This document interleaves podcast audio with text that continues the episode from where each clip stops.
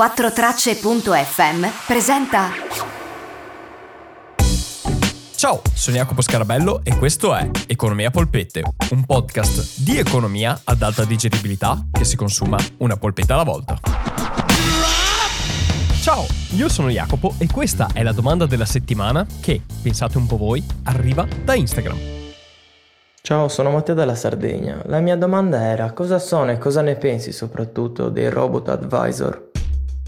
Ciao Mattia e grazie mille della tua domanda che ci porta, come avrete intuito, in un altro argomento e torniamo a parlare di investimenti. Dopo aver chiuso il ciclo, diciamo, su disoccupazione, inflazione e tassi di interesse, torniamo a parlare di cose più pragmatiche come i robo advisor. Cosa sono i robo advisor prima di tutto? Così ci capiamo e poi partiamo con il resto. Non sono altro che dei robot che fanno gli investimenti al posto vostro. Questa è la sostanza. Ma robot di che tipo? Cioè, non androidi, cioè non sono dei robot che camminano e vanno in banca al posto vostro, ma sono dei software. Si chiamano robot perché sono delle automazioni, ma sono dei software. Ora vediamo come funzionano.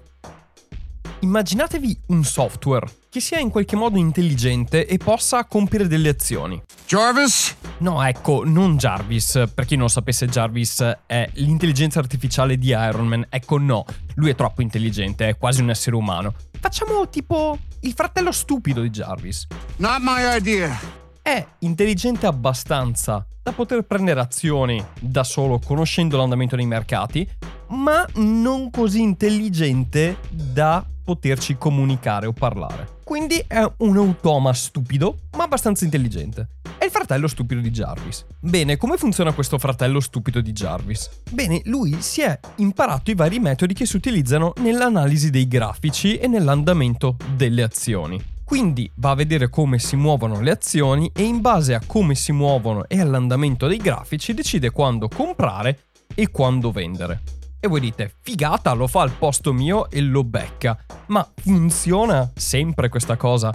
Ecco, eh, no, non funziona sempre neanche quando lo fa un essere umano e fa delle call, quindi fa delle, dei tentativi per azzeccare un'entrata e un'uscita dal mercato, però diciamo che queste tecniche che vengono utilizzate nell'analisi tecnica appunto delle azioni hanno una probabilità di riuscita. Quindi, probabilisticamente parlando, a suon di tentativi, a volte va bene, a volte va male, ma principalmente va bene. E quindi questo robot che sa queste tecniche le mette in atto e vi porta a casa dei soldi e vi permette di guadagnare un tot.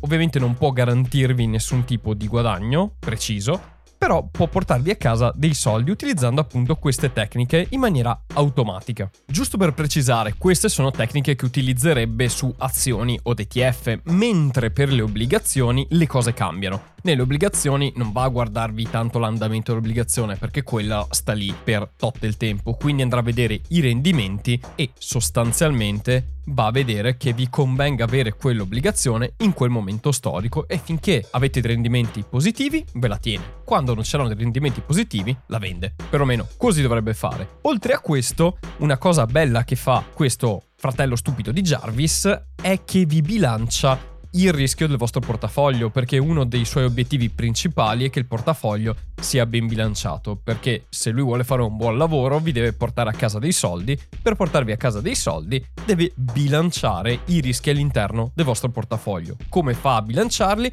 Beh, guarda tutte le informazioni che ci sono online sui vari titoli e vi va a scegliere quelli che sono meglio secondo lui per il vostro portafoglio. Ma lui come fa a sapere che quello è il portafoglio che volete voi? Beh, perché vi interroga prima di iniziare ad investire e voi da lì poi quei soldi non li potete più toccare, finché non li levate perlomeno, lui vi interroga per capire il vostro profilo di rischio, per capire come voi volete investire, come voi volete allocare i vostri soldi. Perché l'unica cosa che potete dirgli di fare e i limiti che potete porre al vostro fratello stupido di Jarvis non è altro che la distribuzione degli asset class. Cosa vuol dire questa cosa? Sostanzialmente potete dire a questo fratello stupido che voi volete avete nel vostro portafoglio fino a un massimo del 40% in azioni e un minimo del 30%. Quindi lui saprà che deve sempre avere almeno 30% dei vostri soldi in azioni o al massimo il 40%, non di più o non di meno. Idem magari per gli ETF o per le commodities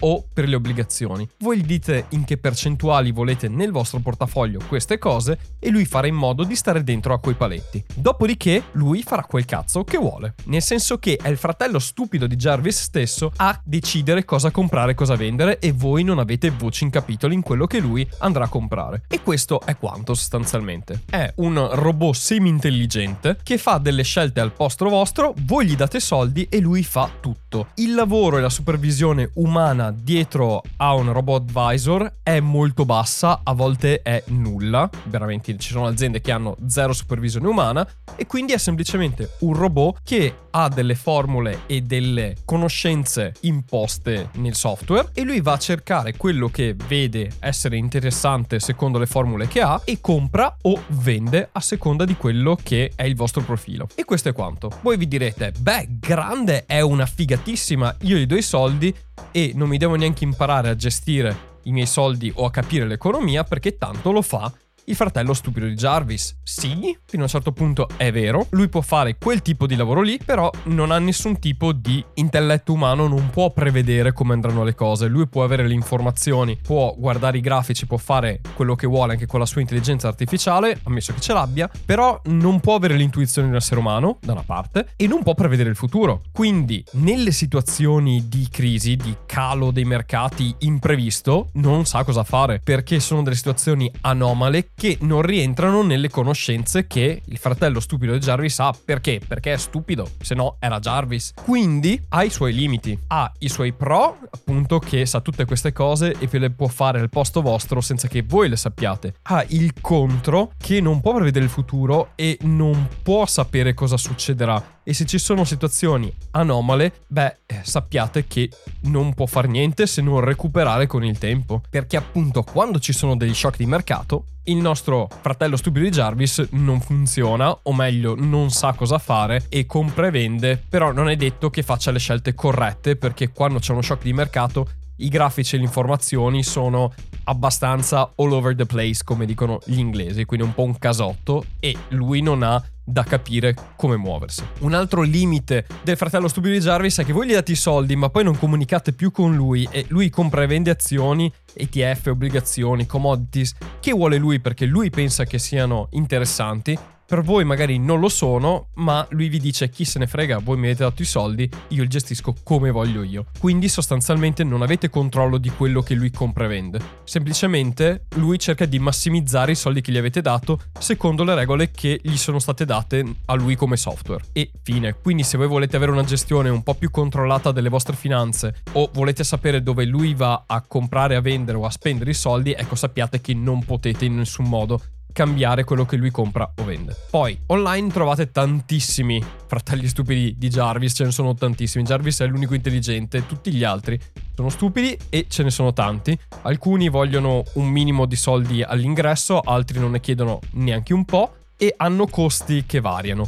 Come dicevo appunto, i costi vanno in percentuali i soldi che gli date, mediamente comunque costano molto meno di un consulente vero e proprio e questo diciamo che è un pro, però a differenza di un consulente vero e proprio non è che possa avere delle intuizioni sul futuro, ma semplicemente va a guardare come l'economia si muove e di conseguenza agisce. Come potrete intuire, è un sistema che è interessante, può essere molto utile per chi comincia da zero, però diciamo che affidare tutti i vostri soldi a un robot non è una cosa che vi consiglierei di fare. Può essere un modo per investire una parte dei vostri soldi, in particolare se non siete delle persone che hanno delle conoscenze approfondite dei mercati finanziari. Se avete le conoscenze approfondite magari vi piace arrangiarvi. Se invece volete entrare e investire e non sapete da dove partire, potrebbe essere un'idea, sapendo che comunque ha i suoi rischi come ogni cosa. Non è che perché gli date un robot guadagna sicuramente. Comunque, tant'è. Così funziona. Ha delle regole, lui cerca di applicarle il meglio che può e spera di darvi dei soldi. Poi l'unica roba che fate è darglieli. Bene, Mattia, spero di aver chiarito come funziona e cosa sono questi Rob Advisor e se anche tu o anche voi, se siete in più persone a ascoltarmi in questo momento con la stessa radiolina Radiolina come ai vecchi tempi. con lo stesso device. Se avete una domanda o più domande, beh, contattatemi su Instagram, mandatemi un messaggio vocale come ha fatto Mattia e io ascolterò la vostra domanda e ne farò una puntata o comunque in qualche modo qualche contenuto ne tirerò fuori e vi risponderò alla domanda che mi fate. Se siete curiosi invece di cosa leggere relativo all'economia, beh, ho fatto una lista di libri che consiglio di leggere che potete trovare in descrizione alle puntate, ma anche sul profilo Instagram. Se siete curiosi di altre cose che faccio o di partecipare alle live che faccio in cui parliamo di economia e tante altre cose, nonché al gruppo di Telegram, beh, innanzitutto iscrivetevi sul profilo di Instagram, lì trovate i link per tutte le cose che faccio e in più vi tengo aggiornato su quello che faccio ulteriore al podcast. Iscrivetevi anche al gruppo di Telegram, lì parliamo un po' di cose varie, magari un po' più attuali, di attualità economica, rispetto alle puntate che invece sono più divulgative e in cui tratto dei temi che possono essere senza tempo. Bene, grazie mille per avermi ascoltato anche questa settimana e fino a qui io vi mando un grandissimo abbraccio, noi ci risentiamo mercoledì prossimo con una nuova puntata e fino ad allora, ciao da Jacopo.